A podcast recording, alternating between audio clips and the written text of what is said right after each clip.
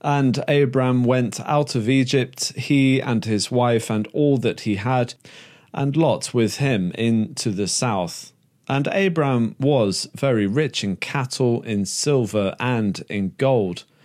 And he went on his journeys from the south even to Bethel, unto the place where his tent had been at the beginning, between Bethel and Hai, unto the place of the altar which he had made there at the first. And there Abram called on the name of the Lord. And Lot also, which went with Abram, had flocks and herds and tents and the land was not able to bear them, that they might dwell together, for their substance was great, so they could not dwell together. And there was a strife between the herdmen of Abram's cattle and the herdmen of Lot's cattle, and the Canaanite and the Perizzite dwelled then in the land.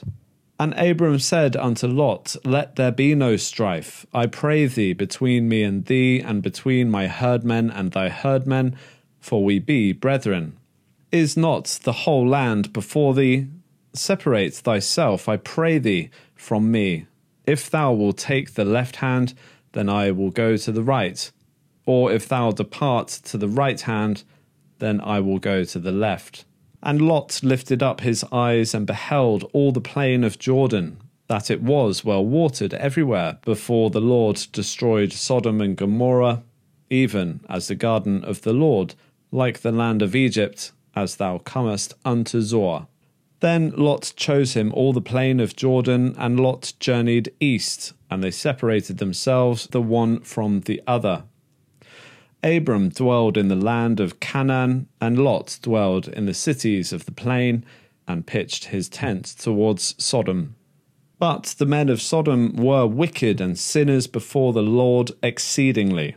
And the Lord said unto Abram after that Lot was separated from him, Lift up now thine eyes, and look from the place where thou art northward, and southward, and eastward, and westward. For all the land which thou seest, to thee I will give, and to thy seed for ever. And I will make thy seed as the dust of the earth, so that if a man can number the dust of the earth, then shall thy seed also be numbered. Arise, walk through the land in the length of it and in the breadth of it, for I will give it unto thee. Then Abram removed his tent, and came and dwelt in the plain of Mamre, which is in Hebron, and built there an altar unto the Lord.